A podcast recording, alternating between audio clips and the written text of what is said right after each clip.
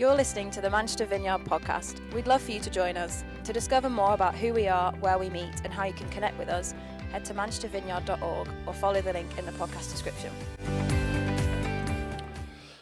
Well, guys, good morning. We're delighted you're here with us.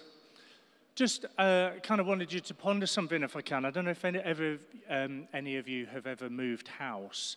And when you move house, you realize that a load of the furniture uh, that you have doesn't fit the rooms that you have, or some of the walls need painting, or the people that you bought it off did the cheeky thing where they kind of put the sofa over something quite significant that when their sofa's moved, you realize there's a crack in the wall and you've just discovered it. I don't know if that makes sense, but I often think of that way with the church as it grows because change uh, brings growth and growth leads to hang on a minute, that doesn't quite work how it used to work. And you kind of go on this journey of playing catch up and having to move the furniture around. And I kind of thought that just worth saying because things will settle again. But as a church, we've just moved into a new building. We're in a season of change. We're actually in a season of growth. And therefore, we're partly playing catch up. But equally, there can be this danger that it, even mentally things start to become comfortable and when they become comfortable we start to settle and when we settle we don't always fully allow ourselves to step into the extension of the kingdom of god in the way that the lord has for us and it means stepping in and stepping up and i think we are people that have to embrace change and to look for ways to see what the Father is doing among us so that we can fully foster and seize hold of the opportunity. We want to constantly try and create environments where we're not consumers of church, but we're contributors to church because that's how we grow and that's how we're personally discipled. I've personally resisted for quite a long time a moment of moving onto the stage, even in our old venue. Partly because it can create this perception of, I get to watch something that you do and I'm in the stand rather than I'm on the field of play. And um, Susan Anders, Susan was just about here leading worship. Anders was playing the drums. They're our worship pastors. They sent a really helpful message to some of their teams this week. And I thought, oh, I'm going to nick that and I'm going to share it with you. So they said this why are we move into the stage to serve the church. Everything is through the lens of our values of worship, intimacy, integrity, accessibility, passion, and expectation. This move lives firmly in the parameters of accessibility. It will make room literally for more people to be part of us, will fit more people in, which means uh, it'll be way longer before we need to make another change around the challenge of not fitting into a space. People can more easily bring pushchairs and prams in, which creates a more welcoming space. People can come in and see who is leading worship or notices or whatever it is. People who have been in the church for a while know who's leading but not new people. And that accidentally creates a kind of in out dynamic. Being on the stage allows people to see who's leading them. It makes it far easier to film the service for the live stream, which again makes it more accessible for people who can't make it for whatever reason on a Sunday. There's lots of reasons. Will anything change? No, nothing magically happens when you go on a stage. This is probably my favorite part. We will not suddenly have lights, haze, and capes uh, it will be exactly the same as when we were on the floor, apart from it will sound better and therefore look more accessible to people. I loved everything they said, and why am I going to lengths to explain it to you and some of these changes? Because we want to be a people that continually adapt and embrace change to ensure we don't stagnate. The church is not an organization, but it's an organism.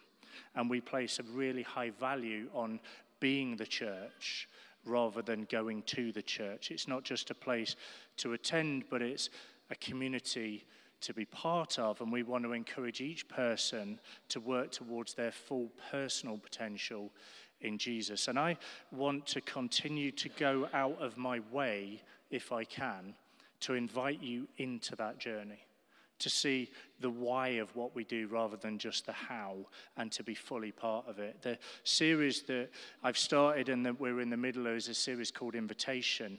The definition of invitation is a written or a verbal request, inviting someone to go somewhere and to do something. Today, I kind of want to invite you into another leg of that journey, and I want us to consider our discipleship. In this season of change and this season of growth, it can be quite easy to consume rather than to contribute. And I want to encourage you to consider what your personal part in your journey is with your own discipleship. If I can, I want to frame today's conversation around a bit in the Bible in John chapter 11. If you've got your Bibles, you might want to grab them. I'm just going to start in, in verse 1 of John chapter 11, and it says this. A man named Lazarus was sick. He lived in Bethany with his sister, with his sister, sorry, Mary and Martha. This is the Mary who later poured the perfume, the expensive perfume, on the Lord's feet and wiped them with her hair. Her brother Lazarus was sick, so the two sisters sent a message to Jesus telling him, Lord, your dear friend is very sick. But when Jesus heard about it, he said, Lazarus' sickness will not end in death. No, it happened for the glory of God, so that the Son of God will receive glory from this. So, although Jesus loved Martha, Mary, and Lazarus, he stayed where he was for the next two days. Finally, he said to his disciples, Let's go back to Judea. But his disciples objected. I'm just going to jump on a little bit for the sake of time and pick it up in verse 17. It says this Then Jesus arrived at Bethany. He was told that Lazarus had already been in his grave for four days. Bethany was only a few miles down the road from Jerusalem, and many of the people had come to console Martha and Mary in their loss. When Martha got word that Jesus was coming, she went to meet him, but Mary stayed in the house. Martha said to Jesus, Lord, if only you'd been here, my brother would not have died. But even now, I know that God will give you whatever you ask. Jesus told her, Your brother will rise again. Yes, Martha said, He will rise when everyone else rises at the last days. Jesus told her, I am the resurrection and the life. Anyone who believes in me will live even after dying. Everyone who lives in me and believes in me will never, ever die. Do you believe this, Martha? Yes, Lord she told him. I've always believed you are the Messiah, the Son of God, the one who has come into the world from God. Then she returned to Mary. She called Mary aside from the mourners and told her, The teacher is here and wants to see you. So immediately Mary went to him. Jesus had stayed outside the village at the place where Martha met him when the people who were at the house consoling Mary saw her leaving so hastily. They assumed she was going to Lazarus's grave to weep. So they followed her there. When Mary arrived and saw Jesus, she fell at his feet and said, Lord, if only you'd been here, my brother would have not died. When Jesus saw her weeping and saw the other people wailing with her, a deep anger welled up in him, and he was deeply troubled. Where have you put him? he asked. Then Jesus, then, sorry, then he told him, Lord, we, Lord, come and see. Then Jesus wept. The people who were standing nearby said, See how much he loved him. But some said, This man healed a blind man. Couldn't he have kept Lazarus from dying? This is the bit I wanted to get to today, but wanted to give you that prior bit for context. But it says this, verse 38. Jesus was still angry as he arrived at the tomb. A cave with a stone rolled across its entrance. Roll the stone aside, Jesus told them. But Martha, the dead man's sister, protested, Lord, he's been dead for four days. The smell will be terrible. Jesus responded, Didn't I tell you that you would see God's glory if you believe? So they rolled the stone aside. Then Jesus looked up to heaven and said, Father, thank you for hearing me. You always hear me, but I said it out loud for the sake of all these people standing here, so that they would believe you sent me.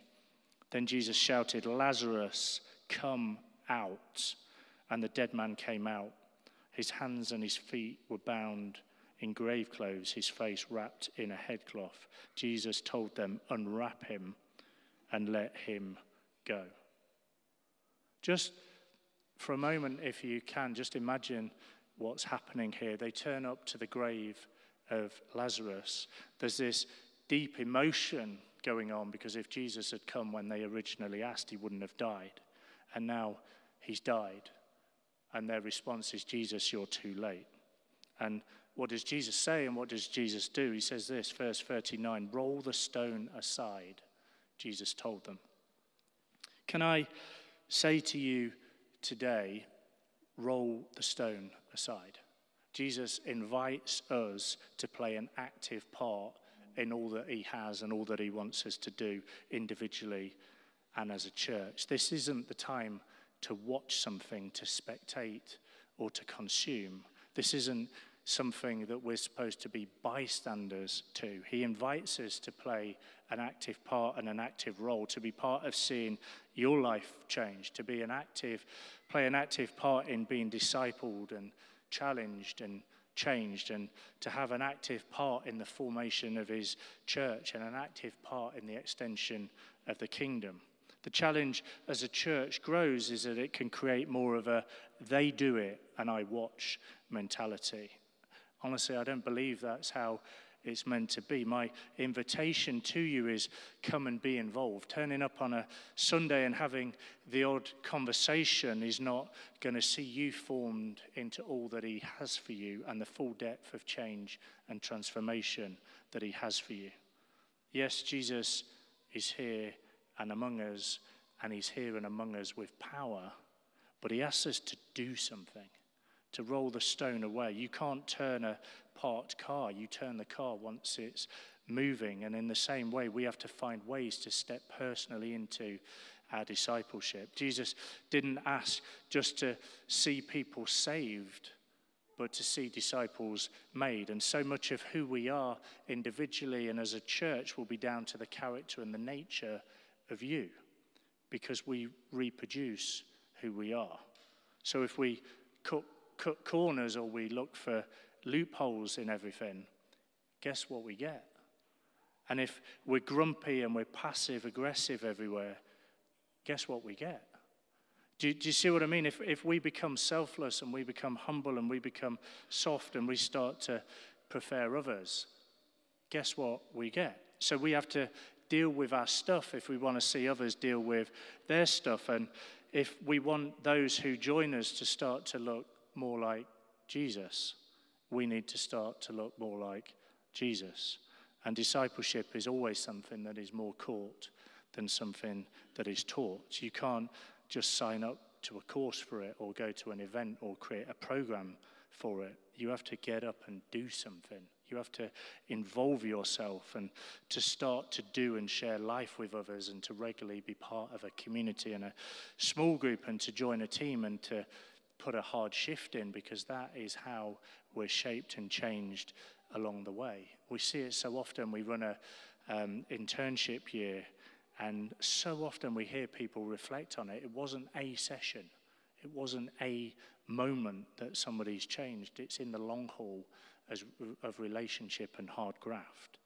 We have to be people that start to roll the stone away, that see what Jesus is doing and say, hey, I want to be part of this. Verse 43, Jesus shouted, Lazarus, come out. If the first thing is to roll away the stone, the second thing is this come out. See, the disciples did their bit, which he asked them to do, and then Jesus did his bit. It's the same in so many things. When he turned the water into wine, the disciples were the ones that held the jugs of water. When he fed the 5,000 people, it was the disciples that literally held the bread and the fish and handed it out. He asks us to do something, he asks us to roll away the stone, and then he does the bit that only he can do. He turns the water into wine. He multiplies the bread and the fish. He raises the dead. We need to continually step into places and spaces of faith and trust where we can't do the things that we're believing for, where we can't raise the dead. He's not asking us to do that. We can't change the lives of those around us. He's not asking us to do that. He's asking us to create environments and spaces where He can move and He will move. To invite someone along to consider Jesus, to step out and practically pray for somebody for physical healing, to step into people's lives with kindness and comfort, to call people into life. It's an active doing thing. So, okay, we've got to do something, we've got to roll away the stone, but then we allow Him to do the bit that He does, we allow Him to do the miracle. The final part of this, and this is a longer part I want to look at, is, is this. Verse 44 says, And the dead man came out, his hands and his feet bound in grave clothes, his face wrapped in a headcloth. Jesus told them, Unwrap him and let him go. It's possible for Jesus to do the bit that he does and then still be wrapped in grave clothes to be walking around as our old selves when we're supposed to be living like new creations. And so often we need other people to help get the grave clothes off us. Jesus told them, unwrap him and let him go. Trying to do life alone in our own way and in our own lane is not going to do it. We're designed and we're created for and to be in community, to be part of each other's discipleship journeys. Of course, that comes with complications and it comes with challenges, but that's also all part of the refining and the shaping process. I want, I want to kind of say to us, I think we need to do two things. The first one is acknowledge that we have grave clothes. And the second one is that we need to acknowledge that we need other people to help us get them off. Steph and I were chatting the other week, and um, she was saying, on reflection of a conversation that we were both part of, she was saying to me, Do you think that some of what you were saying was just a bit sharp and a bit grumpy? And um, I said, as good husbands do who've been husband school for a while, I said, Oh, absolutely, I can see I did that. I need to change immediately. I can't believe I did that. And, um, but I didn't. Um, I was like, no, no, no not really. Um, and I, I said I was tired and I was stretched and I was doing my best. And I probably repeated that about 35 times. I'm just tired and stretched and doing my best. And um, I was excusing bad behaviors and bad attitudes with I'm just tired and I'm stretched and I'm doing my best. And it's just grave clothes. We all wear grave clothes, and we need other people to help us see that and to help get them off. Some of you have worn them for so long that they start to become your clothes and you don't even realize that they're grave clothes. Some of you count yourself out because all you can see in your life is grave clothes rather than actually your ability to get them off or to get out of them. Please know this it's Jesus that is the one that can get you out of them. But you have to take steps towards it. You have to allow others to help you to regularly get into environments where you can get the help that you need to hold the mirror up, to look at your life, to realize your frailties, and then let Jesus do something to turn it around. Don't count yourself out. I often reflect on the Bible's Hall of Fame that reveals so many people that have gone before us that had weaknesses that needed to be turned around. Noah got drunk. Abraham would have considered himself too old. Isaac was a daydreamer. Jacob was a liar. Joseph was abused. Moses was someone who stuttered. Gideon was afraid. Samson was a womanizer. Rahab was a prostitute. Jeremiah and Timothy were considered too young. David had an affair and killed somebody. Elijah was suicidal. Jonah ran from God. Job went bankrupt. Peter denied Jesus. The disciples, we could talk about for a while, but if nothing else, they fell asleep while praying. Martha worried a lot. The Samaritan was divorced. Zacchaeus was too small. Paul was too religious. Timothy had an ulcer, and if you didn't find yourself fitting into any of those categories and thought that you've still got some kind of stumbling block and barrier to God using you, I think kind of Lazarus wins the prize because he was dead. and uh, I don't know, I, sometimes as I ponder that list, I, I, I just wonder if God actually prefers to use the broken and the lost and the last and the least, because maybe if these people were the strong and the unshakable, then pride would get in their way and they would think that they somehow had something to do with it and they would be a people that started to take credit for the bit which actually only he can do because only he is the one that raises us from the dead and gives us life and calls us forth out of where we are and where we've become comfortable and then says right time for change and time to deal with some of the grave clothes that we're wearing time to deal with the bitterness and the cynicism and the pride and the arrogance and the stubbornness and the lack of forgiveness and the hard heart or the lust or the anger or the jealousy or the doubt or the fear or the worry or the gossip or the greed or the time wasting or the selfishness or the or the or the or the whatever the grave clothes might be for you the old nature you might at one point in your life need to step up to start to roll the stone back. You might have heard him previously call you forth, but you can still wander around in grave clothes, open, honest, accountable, highly relational disciples who are discipled are often the way and the mechanism that he uses to mold us and shape us and the vehicle through which he manifests his power and his glory in us. I can pretty much guarantee you will face every bit of resistance under the sun to hold you back and to pull you back from being part of all God has for you personally and in a church environment. Oh, but somebody said to me five years ago, it's grave clothes. Oh, but I've tried and it was just annoying or hard work or discouraging because there's no one who knows me, nobody who understands me, there's nobody who relates to me, there's nobody who can help me because, because, because it's all grave clothes. I just don't really believe it because we were called to do life and designed to do life together and to be multi generational. And when we discover and we uncover grave clothes, our own, but also those that we walk out life alongside with, we just try and help to get them off. Moses, his excuse was, I'm too old. Timothy's excuse was, I'm too young.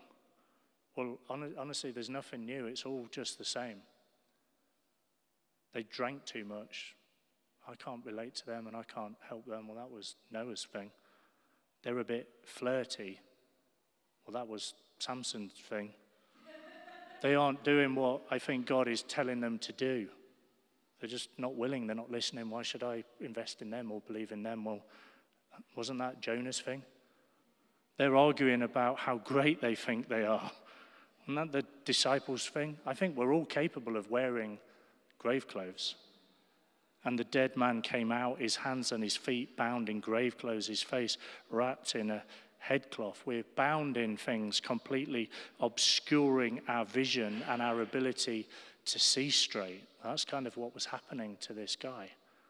The people that I've always seen change the most and change the fastest are the people who are willing to say, I'm willing and I'm listening, Jesus. Let's try and roll the stone away. They listen to his voice, they move forward as he says, and they place themselves in environments before the Spirit, but also before the people of God who help them find ways to get the grave clothes off. A couple of times in my life, I've had the opportunity to pray for people to be raised from the dead. I, I need to tell you that because I believe it, and I will keep doing it wherever and whenever I get an opportunity. I didn't see the dead raised. But metaphorically, I've seen hundreds of people raised from the dead, and hundreds of people have their grave clothes come off. Ephesians 2, verse 4, words it this way But God is so rich in mercy, and He loved us so much that even though we were dead because of our sins, He gave us life when he raised Christ from the dead.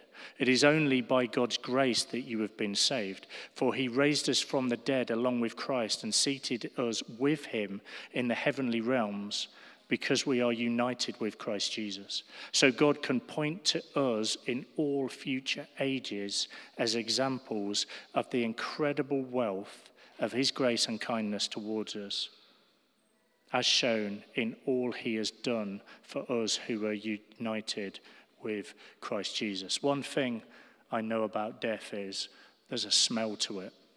One thing I know about grave clothes is there is a smell and a dirt that is really not easy to be around. It's not something you would naturally want to touch or hold or have amongst you. Nurturing people into life, nurturing people into health and freedom and repentance and into maturity is incredibly hard work. We all come with all kinds of baggage emotionally and, and spiritually. And in some cases, that baggage makes the job of spiritual formation incredibly challenging. People come angry and confused and hurt and bruised, and some people have been chewed up and spat out by life's circumstances, and loads of people have this deep seated skepticism and mistrust, often even of the church. And people have often quite, because of culture and how it is, quite an individualistic view. And yet, Paul in Colossians 1, verse 28 says this So we tell others about Christ, warning everyone and teaching everyone with all the wisdom God has given us. We want to present them to God perfect in their relationship to Christ. That is why I work and struggle so hard, depending on Christ's mighty power that works within me. We present people to God perfect in their relationship with Jesus.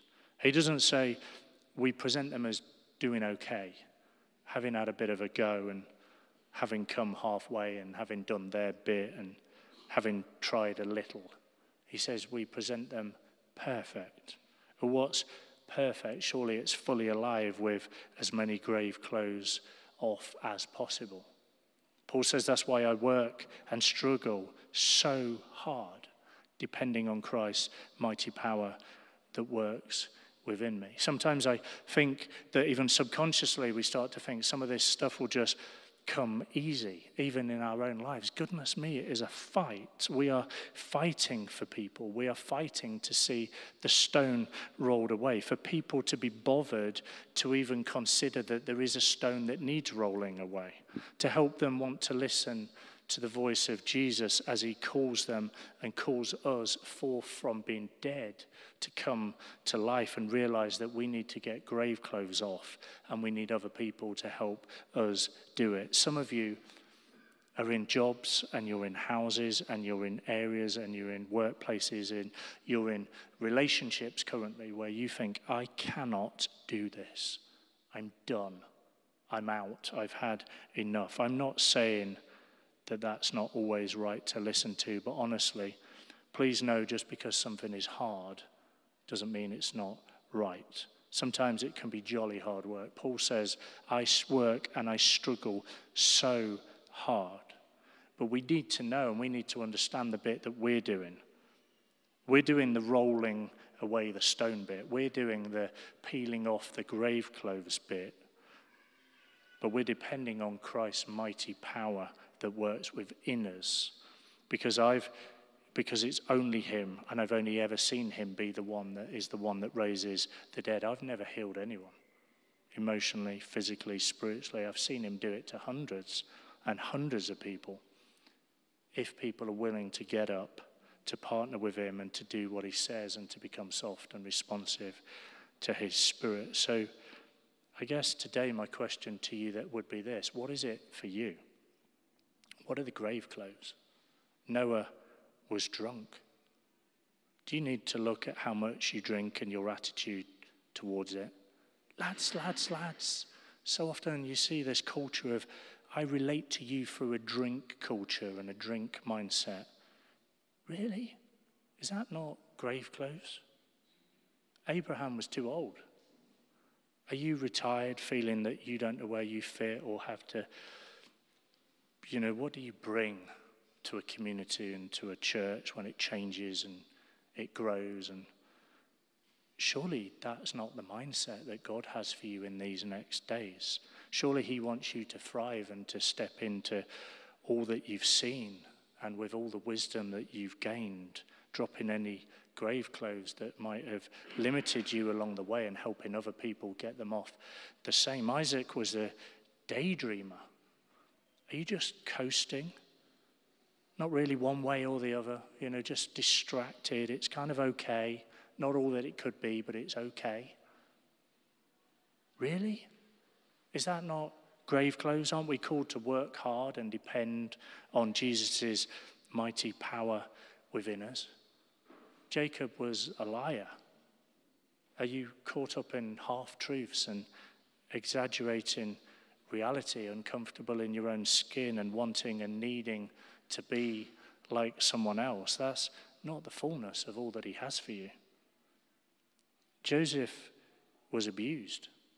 Have you been treated badly and faced injustice and harsh criticism that's deeply wounded your heart? if you don't get the grave clothes off, they can become an entry point to pain and to bitterness and to, and to, and to. Moses stuttered.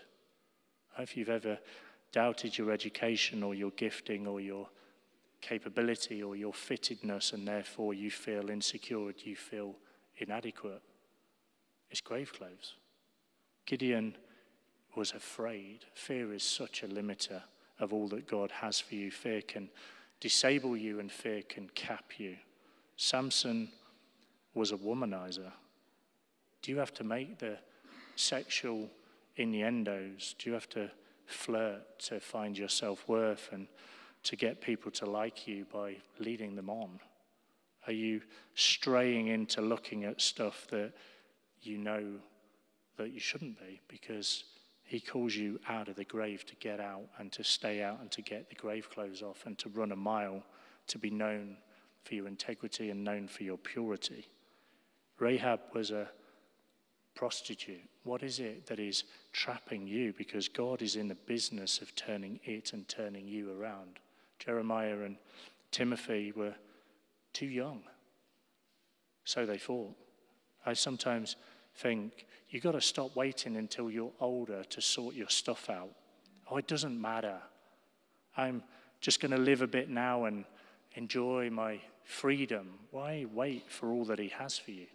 David had an affair and he killed somebody. Listen, we're not invincible people that sometimes we think we are. You might be starting to stray, or you might be starting to kill somebody with your grudge or your chip on your shoulder or your anger. Elijah was suicidal. Hey, if it's starting to feel overwhelming, or you're pinned in, or you're trapped, Jesus came to set the captives free. Jonah ran from God. Please don't. Chase obedience, chase all that He has for you, run into His waiting arms, making it your life goal to be a pleasure and a treasure to the Father. Naomi was a widow. Have you faced and suffered loss? Are you feeling deeply lonely? Job went bankrupt. Is it financial pressures that weigh on you, or is it greed, or is it the need to cut corners, or a lack of generosity? And Peter denied Jesus the first step away. Denying Jesus in an area of your life or his lordship in an area of your life, not allowing him full access to lead you and to be all that He wants for you. The disciples fell asleep whilst praying. It'll be all right. There's no enemy. God's good. It will be okay. Life is fine. Surely we can't be so naive. We're in a battle and we're in a war, and the enemy is prowling around seeking somebody to devour. Martha worried about everything. Have you become consumed and overwhelmed with worry? The Samaritan was divorced. What is it in your life that causes you to think that you're not and you can't? Zacchaeus was too small. Have you ever been humiliated or overlooked or belittled? And that starts to become a pain in your heart. Paul was too religious. Don't strain the gnat and put up the self righteous front or the mask to pretend that all is well and everybody else is the one that needs the doctor when the reality is we're all sick and we all need the doctor. We could kind of go on, but do you see what I'm saying? I'm not trying to beat us up or highlight the pain and the stench of the grave clothes. What I'm really trying to say is we all have them, and we need to face them and know that we can be free and we can get them off. Why did he let those he loved experience four days of grief? Jesus is doing things that we can never grasp. His ways are higher than ours and his understanding beyond ours. His, he's God and he's got a purpose far beyond anything we can ever fully know or even imagine. We don't know all that Jesus is doing. But we should never be people that doubt his love for us and his desire for us to experience his glory and his call for us to trust him. And his love and his glory and our need for faith are often most clear in some of the darkest of times. This miracle was about something bigger than just removing grief. When Lazarus walks out of the tomb, he's still wrapped in the funeral garments. Ten chapters later, we read about another resurrection. Jesus and death fought, and Jesus got the last word. Up until this point, death always won. Death would sweep in, and whoever was in the way would lose. Death always got the final word. Even if a person tried to rally, death would, though, eventually silence them. But then in verse 4, Jesus told the disciples, This sickness will not end in death. It did, but it wouldn't later on.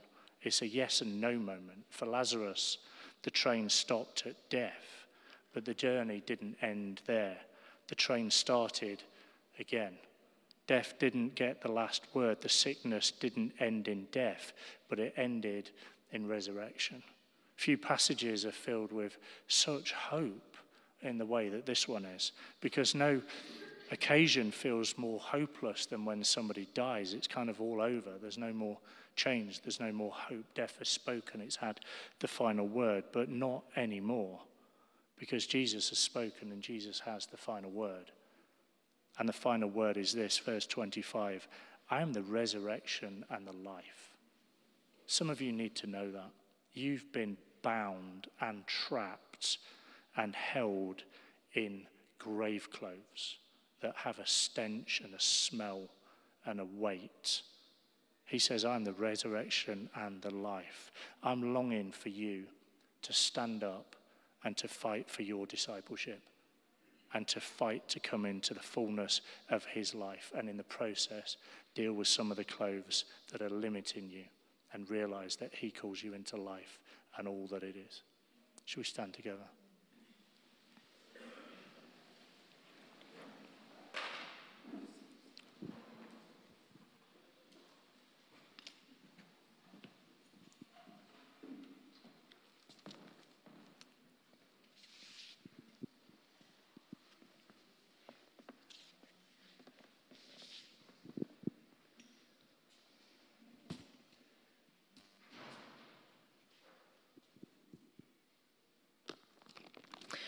Paul's painted quite the picture for us this morning. And um, yeah, we all carry stuff, don't we? This life is hard at times and we get bound and trapped in things. But there is such hope because freedom is at hand. God is for us and with us, and the Holy Spirit is ready to respond to bring freedom. So I think as we just, as we stand, I think first of all, if you if you would say Jesus is your Lord and Savior, I think in our hearts, let's just declare again his lordship over our lives. however that looks in, in your heart to, to pray that, to declare that again. You may want to, you may need to get on your knees. You may need to just, yeah, say it with conviction again in your heart that, that Jesus is your Lord and Savior and declare his lordship over your life, over your circumstances, over your pain, over your brokenness, over your baggage, over all of it. He is the Lord and he is the one who can bring freedom. He can and he will. Thank you, God. Holy Spirit, come, just be among us as we do this. Thank you, Jesus. Thank you, Jesus.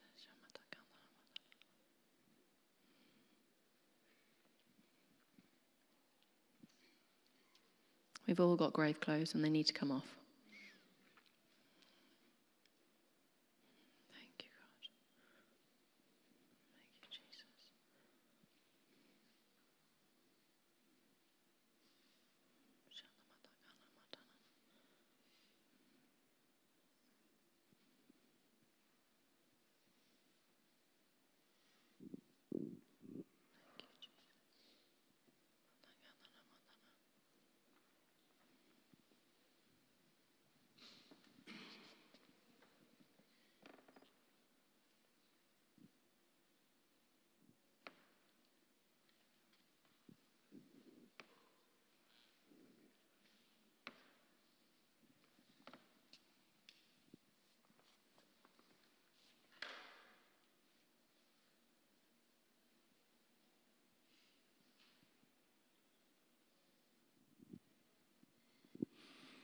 Very mindful that we sang this morning, you broke the power of sin and death when you said it is done. Some of you will just need to come into alignment this morning with your new self and your new nature. To almost metaphorically be unhinged of some of the things that have weighed and burdened you gripped and held you.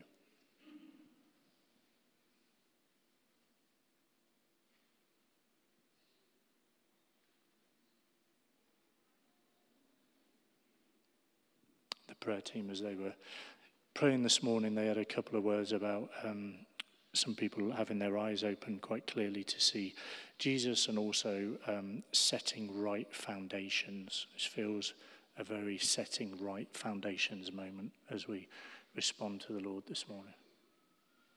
Also, some specific words around um, chest um, issues. Some of you will physically need prayer over over that, as well as um, throats and ears. I, not that we don't have faith for other things or want to respond to what people bring as a physical concern, but sometimes I think the Lord highlights it and we want to do what He's doing. So, around ears and, and throats and chests, I believe. There is power in the name of Jesus.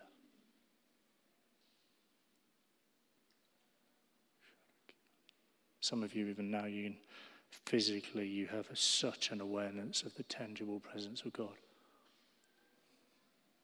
Lord, come.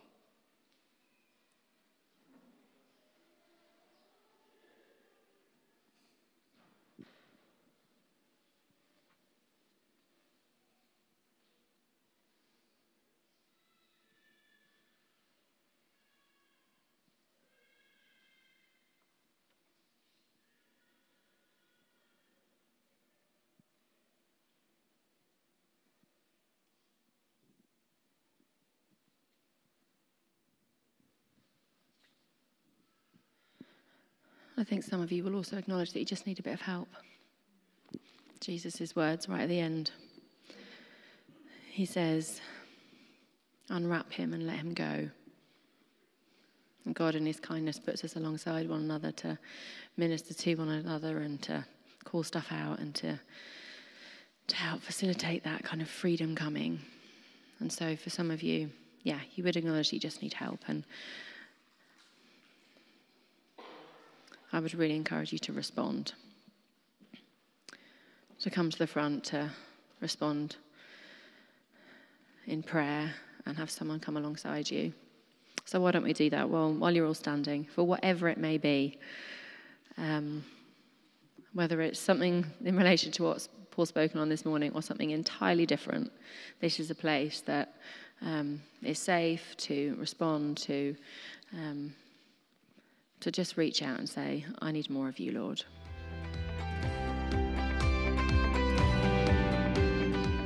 Thanks for listening. To find out more, head to manchestervineyard.org or follow the link in the podcast description.